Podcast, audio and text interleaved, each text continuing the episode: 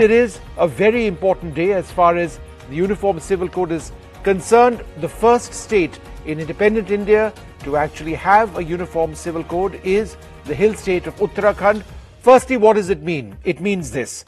The same laws for marriage, divorce, and inheritance, irrespective of your religion, no gender difference will be accepted. A son and a daughter are referred to as a child. There will be equal inheritance rights for both men and women the prohibition of child marriage, no child is to be termed illegitimate, a punishment for treating women as a commodity. Polygamy, halala, triple talaq have been criminalized, and a uniform age for marriage for both genders across religions. Re- marriages must mandatorily be registered, and there are measures for population control which are being introduced. But let's do a deep dive into this. The Uniform Civil Code, one of the most contentious themes in India's history, has come back with a sharp focus. Any debate on a Uniform Civil Code needs to factor in the core theme of justice and equality in the eyes of India's constitution while acknowledging the heart of the divergence different religions, castes, practices, laws, and beliefs. So, what is a Uniform Civil Code?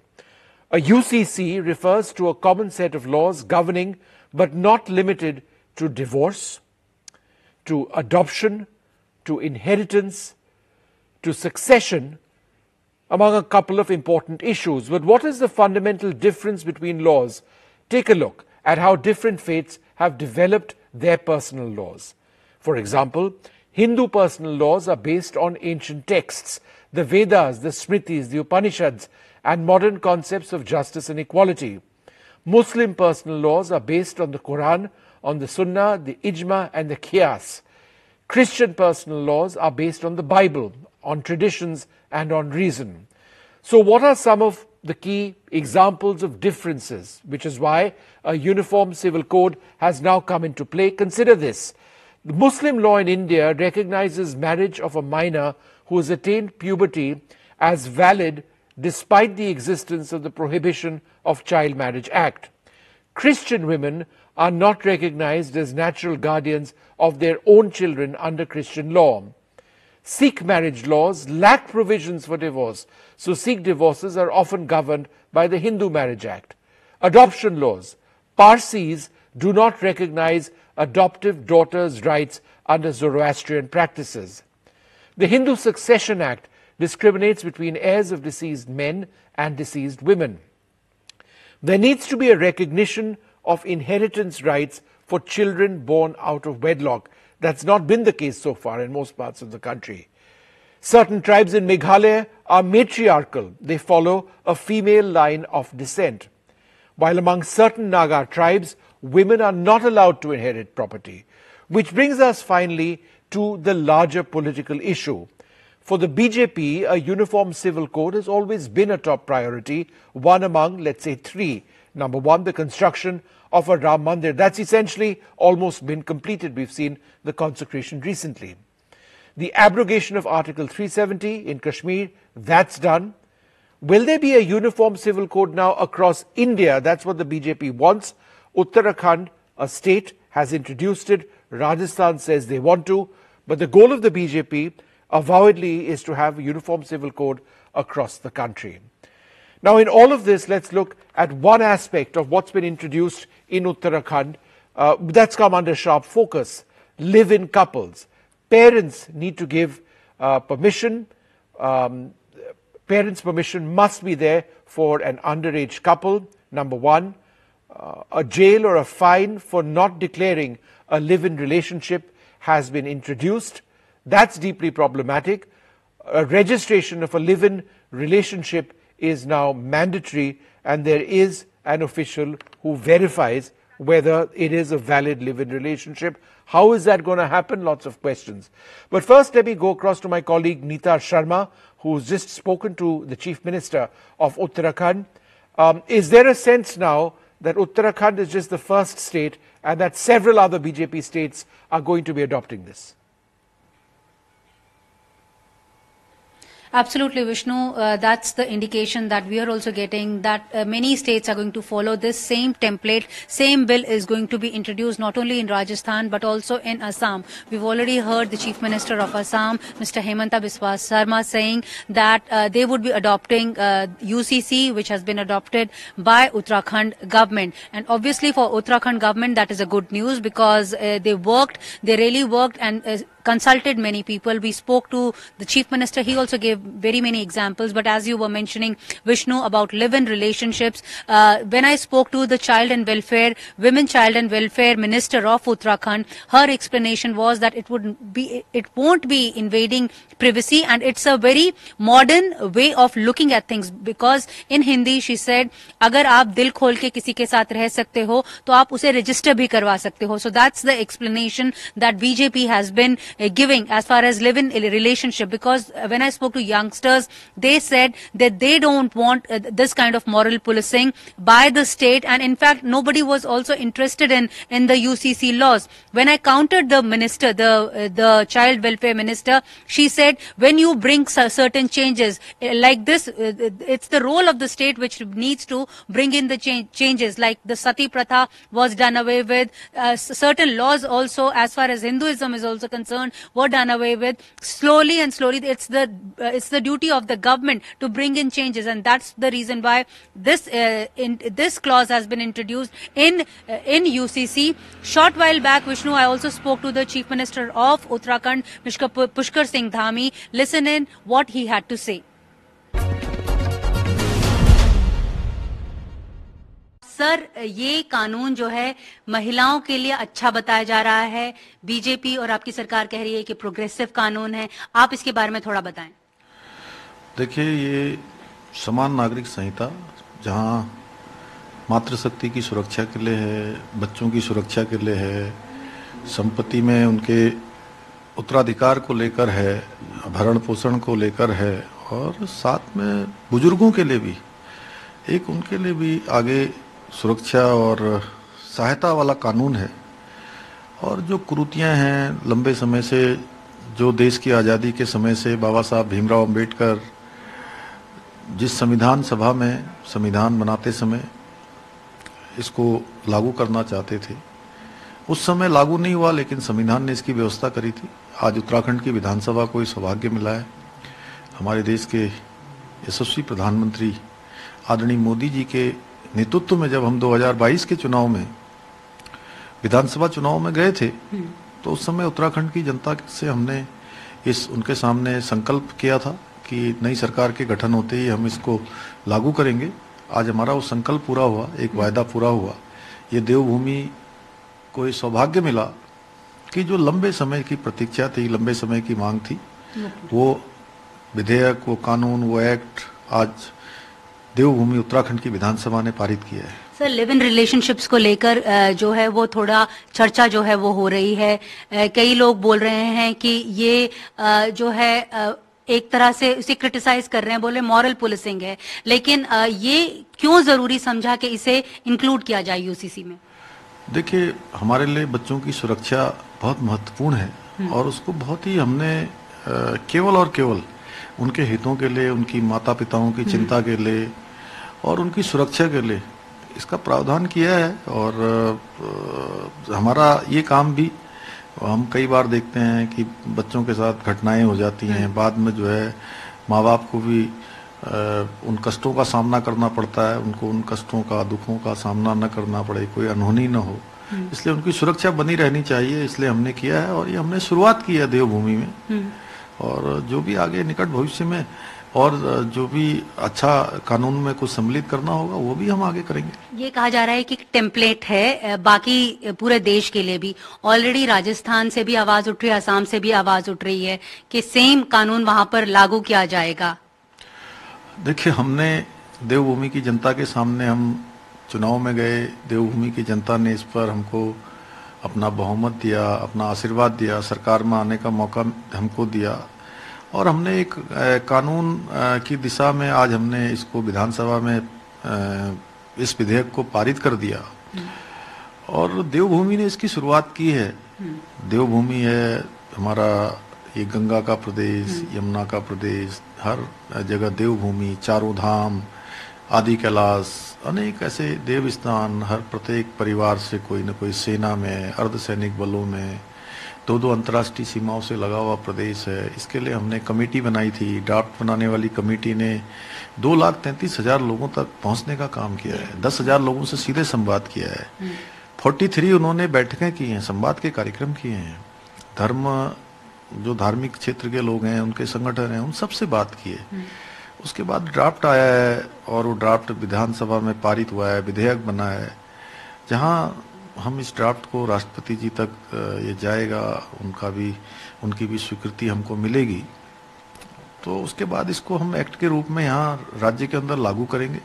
हम देवभूमि में लागू कर रहे हैं। गंगा, माँ गंगा यहाँ से निकलती हैं, यमुना जी निकलती हैं, महाकाली, शारदा, सरयू, अनेक नदियाँ यहाँ से निकलकर पूरे देश को अभिसिंचित करने का काम करती हैं। जल जीवन दोनों देने का काम करती हैं।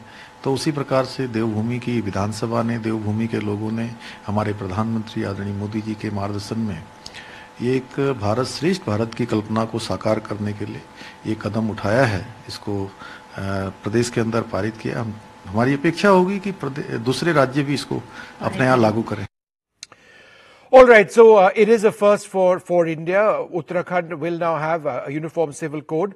What are the implications of this? Uh, and what about some of the more controversial elements uh, when it comes to, for example, um, live-in people, partners in a live-in relationship having uh, to get themselves registered? Joining us now, uh, Mihira Sood, Flavia Agnes, Pinky Anand, uh, Zakia Soman, um, and Rashid Kidwai. I'd like to thank you all very much for being with us.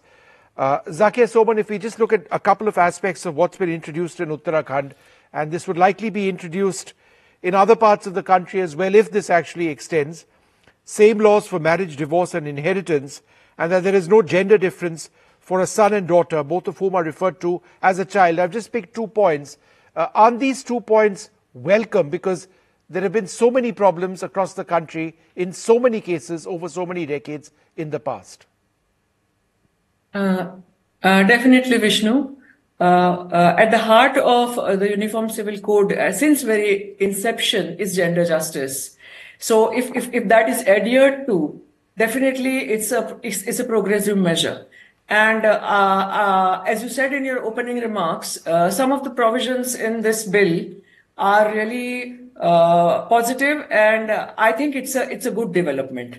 Uh, there are certain problems there again as you mentioned about the live-in relationships uh, that needs to be perhaps thoroughly revisited but several good measures such as uh, age of marriage being 18 and 21 such as uh, disbarring of bigamy and polygamy for all such as provision of mutual divorce such as uh, equal share to heirs irrespective of they being son and daughter uh, in property and in inheritance. So these are some of the uh, progressive measures.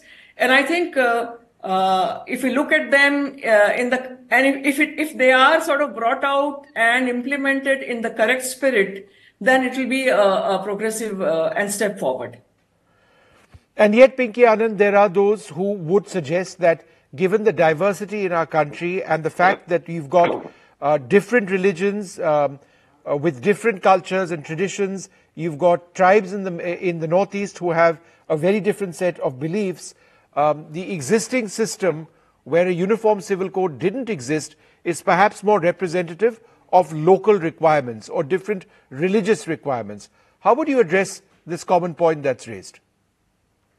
See, uh, I think a lot of these issues have been raised, and they're being raised ultimately, I'm sorry to say, but as bogies. Diversity is not stopped. The religious ceremonies are not stopped. The function of the ceremonies, as I said, is one part of it, which becomes part of religion.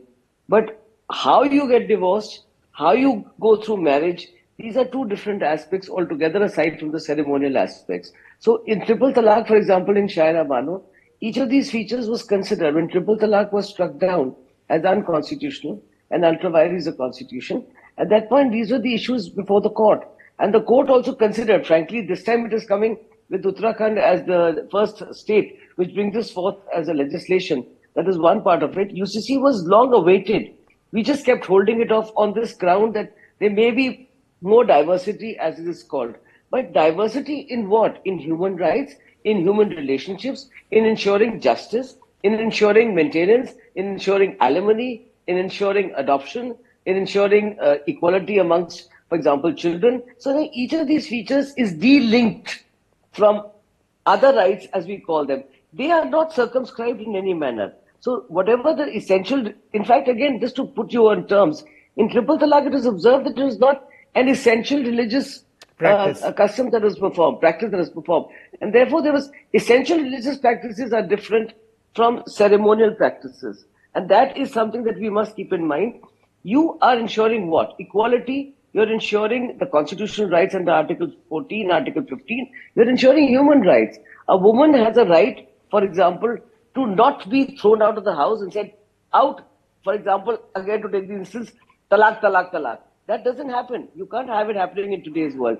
We have done away by law and through judicial process at times, the justice delivery system, away with malpractices that have existed, which have been defended on the ground of either culture or religion or otherwise, but derogatory uh, situations for women, for men, for children is something that will not be tolerated in today's 21st century society of India. India has today faced the fact that we have to deal with archaic positions and do away with them. Sure. Uttarakhand has taken the lead. UCC in any case is something which can't be stopped, whether you call it the Uniform Civil Code or you talk about uniformity or you talk about prescribed standard which befits human rights in society. That is what the whole context is. Mihra Sood, would you agree that this is actually progressive by and large? We will talk about live-in relationships in a moment, but if you look at some of the larger goals, what I didn't mention, for example, mandatory marriage registration, that is something so closely linked with ensuring that spouses have, have rights in a relationship, uh, that a marriage is, is, is recognized. You can't just walk out of it. Do you not welcome steps like this, or do you believe that, uh, you know, I mean, this is being done for political grounds, as some have said? Uh, I think both those things can be true. I am somebody who has supported the idea of a uniform civil code for a long time. Uh, as uh, something that would further the objectives of both gender equality and also secularism, the need to separate religion from governance, and the need to um, guard individual liberties and individual liberties with respect to religion, where religion is treated as a matter of individual belief and not, you know, something that is governed by community norms or enforced by the community or by parents. Um, you know, so on both these grounds, I think a uniform civil code could have been uh, a path to to further these objectives. Um, I think that many of the things that have been introduced in this uniform civil code they're not perfect. For instance, there's still no. Re- I mean, I think they retain, for example, some of the problematic portions that exist in in Hindu personal law today. Uh, for example, why they're different ages, 18 and 21 Yes. for marriage between men and women. This does suggest an outdated sort of notion of, you know, gender roles within marriage. Um, tribal communities have been left out. This undermines the government's argument of Ek Bharat, Shresht Bharat, and all the rest of it. Um, and you know there there are other anomalies. Um, grounds of divorce are still limited as they were earlier. Uh, this could have been an opportunity to rectify that. And of course, you. St- I mean, this is coming from uh, from a government from a party that still opposes any attempt to outlaw marital rape, while claiming to uh, you know further the cause of gender equality within the family. Um, I think many of the provisions that you mentioned, inheritance, um, and you know, fixing at least the age of 18 um, uh, uh, as the age of marriage, and many of them, though I don't may not go far enough, but they are a welcome change. I want to talk about the live-in relationship aspect. Sure, I'll come to you on that, Meera, because that's going to be a, a- bulk of our, our conversation. Yeah. I just want to deal with some of the political aspects of this uh, as well. Rashid Kidwai, um, you know, as far as the BJP is concerned, you know, I mean, you've had uh, uh, Article 370 uh, abrogated in Kashmir. Uh, you've had the construction of the Ram Mandir. Uh, and this was a project which has been close to uh, the, the BJP, the RSS for decades. It has been very much at the core of, of their identity. So therefore, it fulfills a certain uh, political ambition in a sense, though obviously uh, it serves a, a social purpose. Would you agree?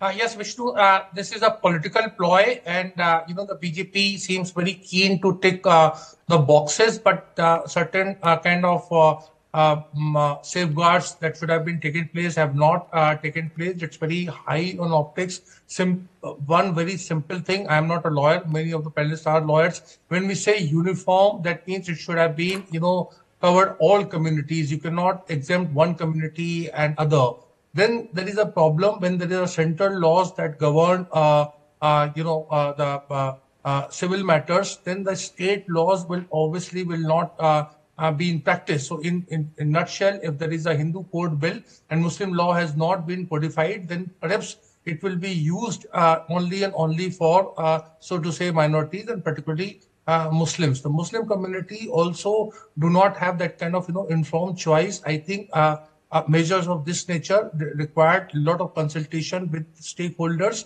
Uh, the uh, uh the uh, law commission is already doing it, and there should have been, if at all, I mean, there is a case for UCC, there should have been a central law instead of state law. What state law is doing is is creating a hype, uh, anxiety, fear, all kind of things, and so that it, is politicized. The politicians would speak for and against, and the BJP would get some kind of you know political dividend as if a particular community, a section of people are not uh, for uh, you know uh, gender neutral laws or they do, do not believe the supremacy of uh, national laws, etc.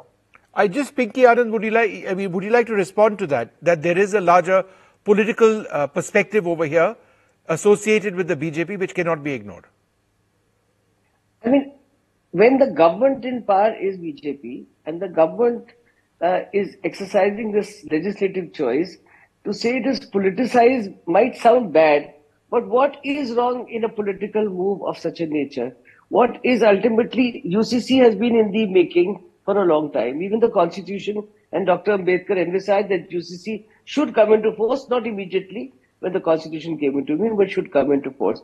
From time to time, changes have been made in various laws, and you've had the Supreme Court sit in judgment over various malpractices in various religions. It's not in one or the other, but there have been in some, some more than the others, maybe minorities also more than the others, but that doesn't change the complexion. You are talking about human rights. And to bring that into perspective, if that is a political move, well, so be it. It's a good move. Are you condemning the move because it has political connotations, or are you condemning the move because it is bad? So if you're talking about gender equality, better rights for people, guaranteed rights for people, you're talking about children's rights, you're talking about all the possible recourses which are available to women, for example, for divorce. As uh, it was said earlier, possibly it could have been a larger perspective on divorce grounds. But that aside, if the move is a positive move, if it is a move that is warranted, in fact, the I was party to the NCW consultations which took place on the UCC some time back, mm-hmm. and it, in fact, almost every cross section was supporting this. Again, I would share with you that amongst even the minority communities, you will find that the majority section is supporting this commonality and equality of people within that. So sure. you want equality, you want that position. So just to condemn it and put it under the threshold of saying it's political, well, I frankly don't see what difference it makes. Call it political, call it non-political. It is something that was needed and should have been brought in. When new laws come in, by the way, my belief is we always criticize why it was it done in this fashion and why not possibly by way of central law. Of course, the central law is also waiting and wanting to come in. But having said that, a movement which is a positive movement should possibly not be looked at with such spectacles to say okay. it is in a black box. I just wanted to go across to Flavia, uh, you know, Agnes, who's uh, also uh, looked at uh, this, some would suggest a questionable part of what's happened in Uttarakhand. Uh, parents' permission is a must for an underage couple. Uh, there is a jail or a fine for not declaring a live-in relationship. Um, you know, I mean, if, if we are pro-choice and if we in our system believe in the right to choice, then why should parents necessarily be involved uh, in signing off on a live-in relationship which two consenting, consenting adults are a part of? Is that not problematic? Flavia. I think here there is a misconception uh, parents' permission is required only if it is an underage relationship, exactly. not for adult relationship. Okay. okay. That's, not, uh, so that's not true. That's not true. Mihira, go ahead. Flavia, I'll come uh, back to you in a second. See, uh, just one second.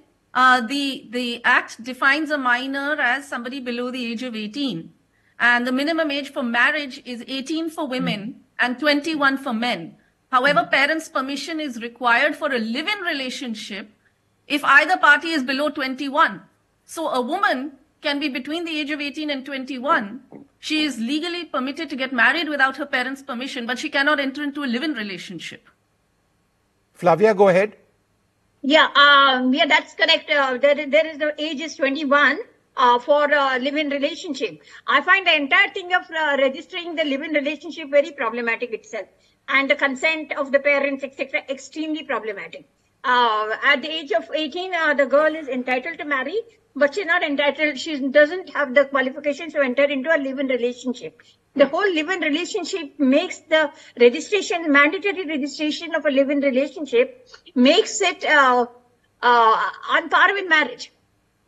It's got all the conditions like uh, uh monogamy and prohibited degrees, all, all the other conditions are included here, which I find the entire informality of living a relationship is negated here. And uh, it seems like a marriage itself and registration and certificate etc to get into it and get out of it. So which i find so problematic. Okay. And the registrar has power to uh, uh, summon the parties or any other person uh, before it to investigate and verify for verification. No, and in fact, I wanted to ask uh, uh, Mira, a little bit about that. One of the most bizarre parts of this is that there is a registrar who will judge the viability of a live-in relationship. That's correct. How so, on earth does one do that? One, I, I mean, exactly, ask people questions or I mean... Exactly, and the registrar is not somebody who has judicial training or who is actually, uh, you know, qualified really to uh, exercise that kind of discretion. And it's important here to note that the registrar is not simply registering. It is, it is not a simple act of registration. The registrar has the power to deny permission. So it is actually permission. And the important thing, of course, there are certain basic grounds on which permission can be denied by the registrar, like minors yes. or polygamy, etc. But the important thing is where the registrar is of the opinion that consent is vitiated because of undue influence, misrepresentation, etc., including as to a person's identity. And now this sounds innocuous on the face of it, and supporters will say, what's the problem with that? But we know that this is an issue on which basically the target is interfaith couples, where parents who object to their daughter's interfaith relationship, consenting interfaith relationship, often raise these false allegations of undue influence to convert, forced conversion, or uh, misrepresentation, hiding their religious identity. We've seen so many of these examples where parents are coming in to put an end to their daughter's consensual interfaith relationship. And that, I think, is the crux of this denial of permission. And further, I think it infantilizes the choice. it claims to be a progressive law to um, further gender equality. But this part on live-in relationships really infantilizes women. It treats an adult woman as somebody who needs her parents' permission to enter into a live-in relationship. Um, and as you said, the most bizarre part is the fact that a complaint can be made to the registrar by any person who has knowledge of any couple living together without having registered their relationship. So you are basically opening the door, whether it is a landlord who will deny your uh, deny accommodation without seeing your papers, whether it is neighbors, whether it is your local religious chapters, or whether it is Romeo squads or any local busybody can go, file a complaint, whether or not it is true, you will be harassed.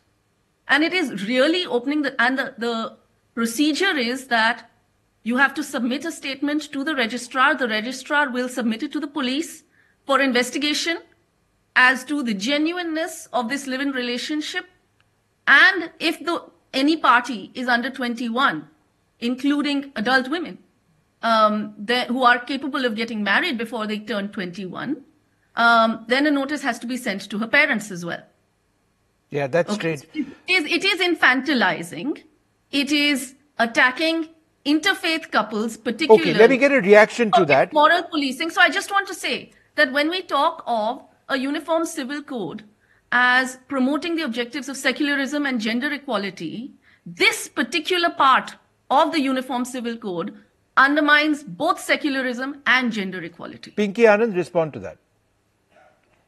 Well, I can say one thing that the purpose of registering live-in relationships per se is something which possibly is needed. Live-in relationships have been recognized. They have been live-in relationships have been given rights under law, which includes maintenance, alimony, residence, uh, as far as the rights of children are concerned. Registration serves a certain purpose in society, so I, I really am not sure that there is any negative connotation to registration per se.